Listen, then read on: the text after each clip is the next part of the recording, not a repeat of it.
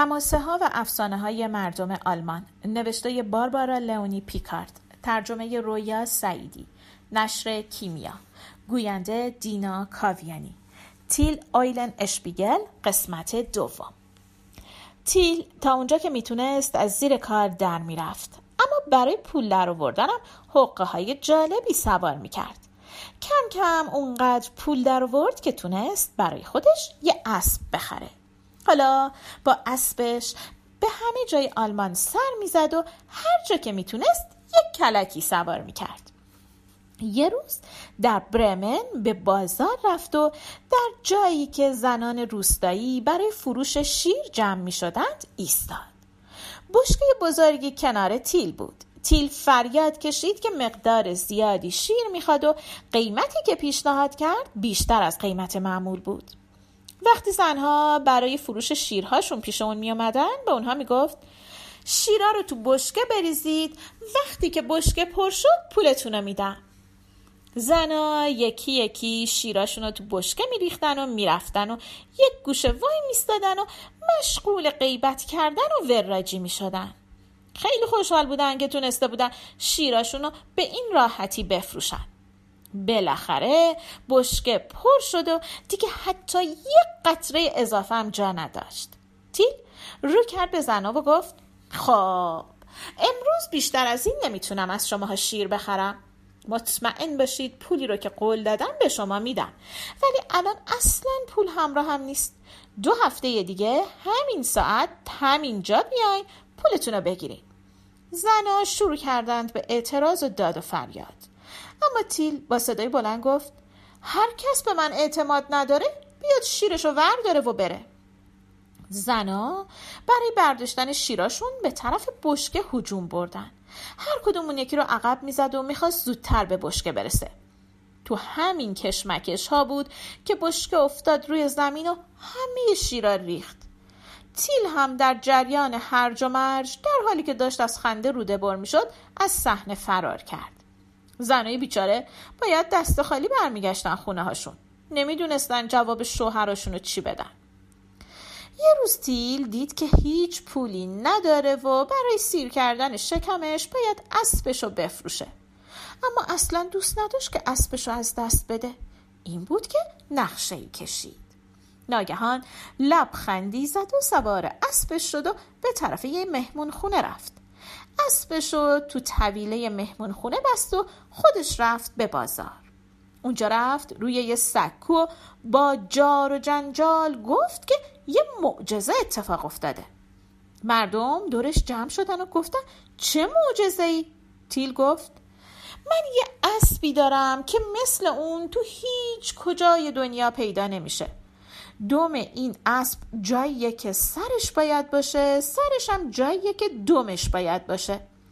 ای مردم مهربان، حالا هر کدومتون یه سکه، فقط یه سکه به من بدید تا اسب و نشونتون بدم.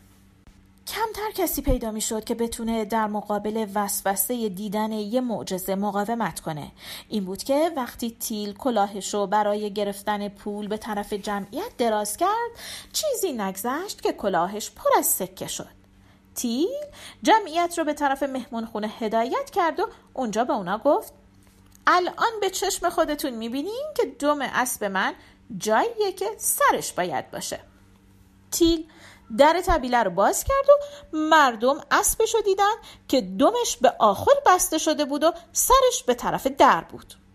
اون روز بخت با تیل یار بود و تعداد کسانی که از این شوخی خندشون گرفته بود بیشتر از کسانی بود که از دست اون عصبانی شده بودن.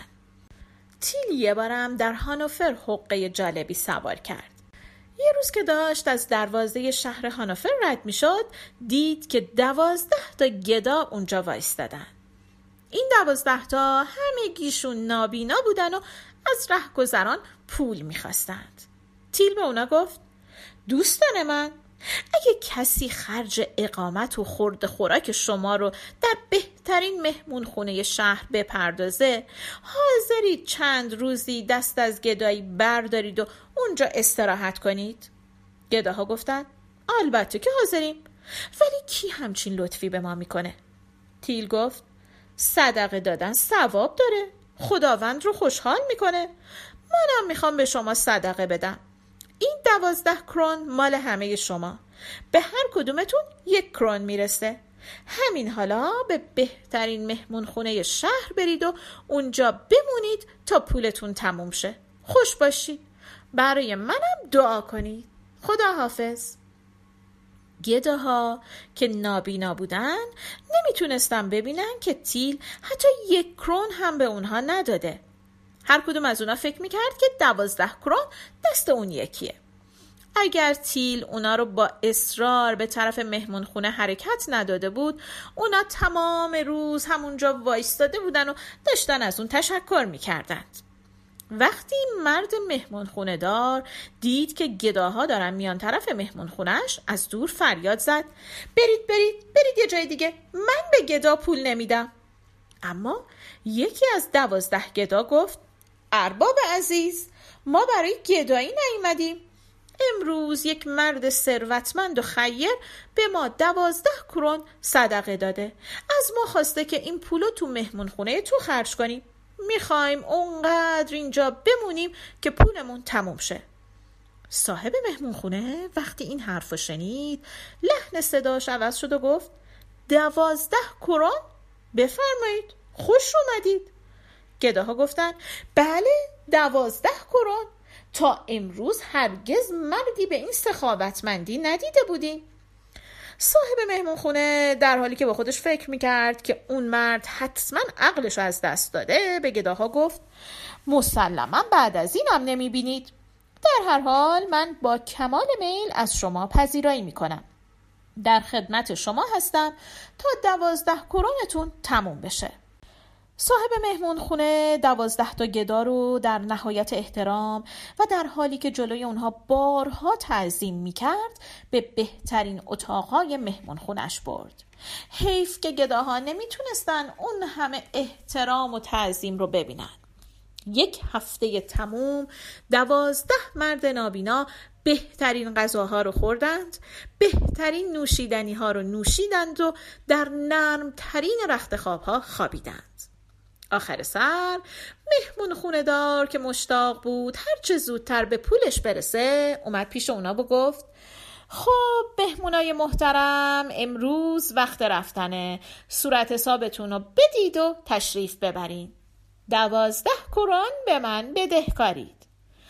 یکی از مردان نابینا آهی کشید و گفت: افسوس که همه چیزای خوب زود به پایان میرسه. خدا به اون مرد مهربونی که باعث شد ما چند روزی راحت زندگی کنیم عوض خیر بده. هر یک از اون مردهای نابینا چیزی گفتن، ولی به نظر نمی رسید که هیچ کدوم از اونها قصد پرداخت صورت حسابو داشته باشن. بالاخره مرد مهمون خونه دار حوصله‌اش سر رفت و گفت: آقایون، حرف بسه، لطفاً دوازده کرون منو بدید. یکی از مردهای نابینا پرسید: پول پیش کیه؟ یکی گفت: من نمیدونم، پیش من که نیست. اون یکی گفت: پیش منم نیست. خیلی زود معلوم شد که اون دوازده کرون کذایی پیش هیچ کدوم از اونها نیست. همینجا بود که مرد مهمون خونه دار فهمید که اون مرد به اصطلاح خیر همه خرجا رو گردن اون انداخته. گداهای نابینا تلاش می‌کردند که به مرد صاحب مهمون خونه بقبولانند که اونها قصد نداشتن اونو فریب بدن. اما مهمان خانه دار گوشش به این حرفها بدهکار نبود و گفت: برای من فرقی نمی‌کنه. تا دوازده کرون منو ندید نمیذارم از اینجا برید بیرون. اما جای شماها تو این اتاقای گرون قیمت نیست. بلند شید، بلند شید. شما رو میبرم به جایی که سزاوارش هستید. مهمون خونه دار مردای نابینا رو با خودش به خوکدونی برد و در و روشون بست. همین موقع تیل به یاد گداهای نابینا افتاد و با خودش گفت: نمیدونم چه بلایی سر اون مردای بیچاره اومده. بهتره برم سر و گوشی آب بدم. فکر کنم مرد مهمون خونه دار آدم بد اخلاق و بد جنسی باشه. تیل رفت به مهمون خونه و وانمود کرد که میخواد چند روزی اونجا اقامت کنه. طولی نکشید که از ماجرا سر در آورد و فهمید که مرد مهمون خونه دار مردهای نابینا رو توی یک خوکدونی کثیف و سرد زندونی کرده و غذایی هم به اونا نمیده. تیل وقتی اینو فهمید خیلی عصبانی شد و به مرد مهمون خونه دار گفت: آدم مهموناشو تو طویله زندانی میکنه. مهمون خونه دار گفت: اونا مهمونای من نیستن، اونا آدمای رذلی هستن که سر من کلا گذاشتند. بعد مرد مهمون خونه دار ماجرا رو برای تیل تعریف کرد. تیل به حرفای اون گوش داد و پرسید: اگه کسی پیدا بشه که بدهی اونا رو بده آزادشون میکنی؟ مرد مهمون خونه دار گفت: البته که آزادشون میکنم، من دوازده کرونمو میخوام، با این بدبختای مفلس چی کار دارم، هر گوری میخوام برن. تیل گفت: من کسی رو پیدا میکنم که ضمانت اونا رو بکنه، بالاخره تو همه این شهر یه آدم خیر که پیدا میشه. تیل از مهمون خونه بیرون اومد و رفت به خونه کشیش شهر و گفت: پدر مهربان، من در یکی از مهمون خونه های شهر شما اقامت دارم، صاحب اونجا گرفتار مشکل بزرگی شده، شیطون اومده سراغش و روحش رو تسخیر کرده، این مرد به کمک شما نیاز داره، اگه روحش رو از شر شیطان نجات بدید تا آخر عمر دعاگوی شما میمونه، به این مرد بیچاره کمک میکنید؟ کشیش گفت: پسرم، البته که به اون کمک میکنم، حالا منو زود ببر پیشش. تیل به مهمون خونه برگشت و به صاحب اونجا گفت: یک کشیش حاضر شده که بدهی اون گداهای بدبخت رو بده، اگه شک داری میتونی همسرتو با من بفرستی پیش اون که مطمئن بشی راست میگم. مهمون خونه دار که خیلی خوشحال شده بود همسرش رو همراه تیل به خونه یک کشیش فرستاد. تیل به کشیش گفت: پدر مهربان، این زن همسر همون مردیه که ماجراشو براتون تعریف کردم، به اون بگید که خواست شوهرش رو برآورده میکنید.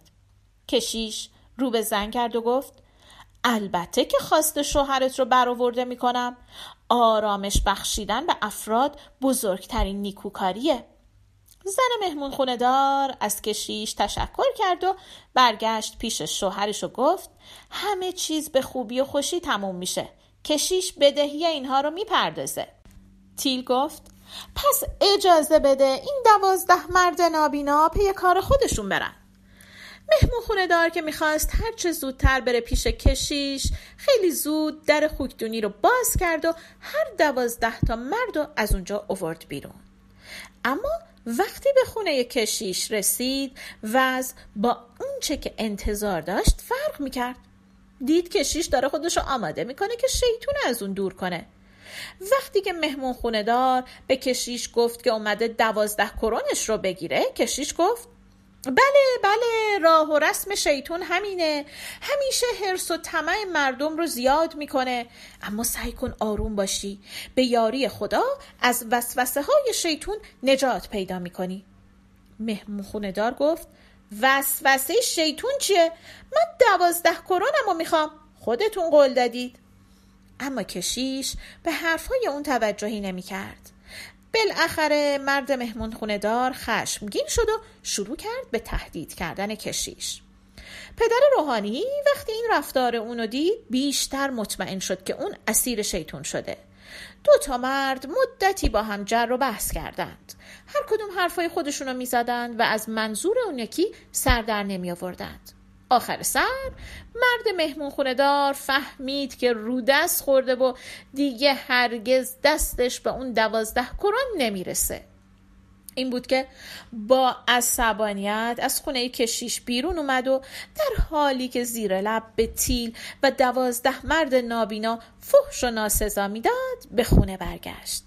اما خب این کارم فایده ای نداشت، اون هیچ وقت به دوازده کرونش نرسید.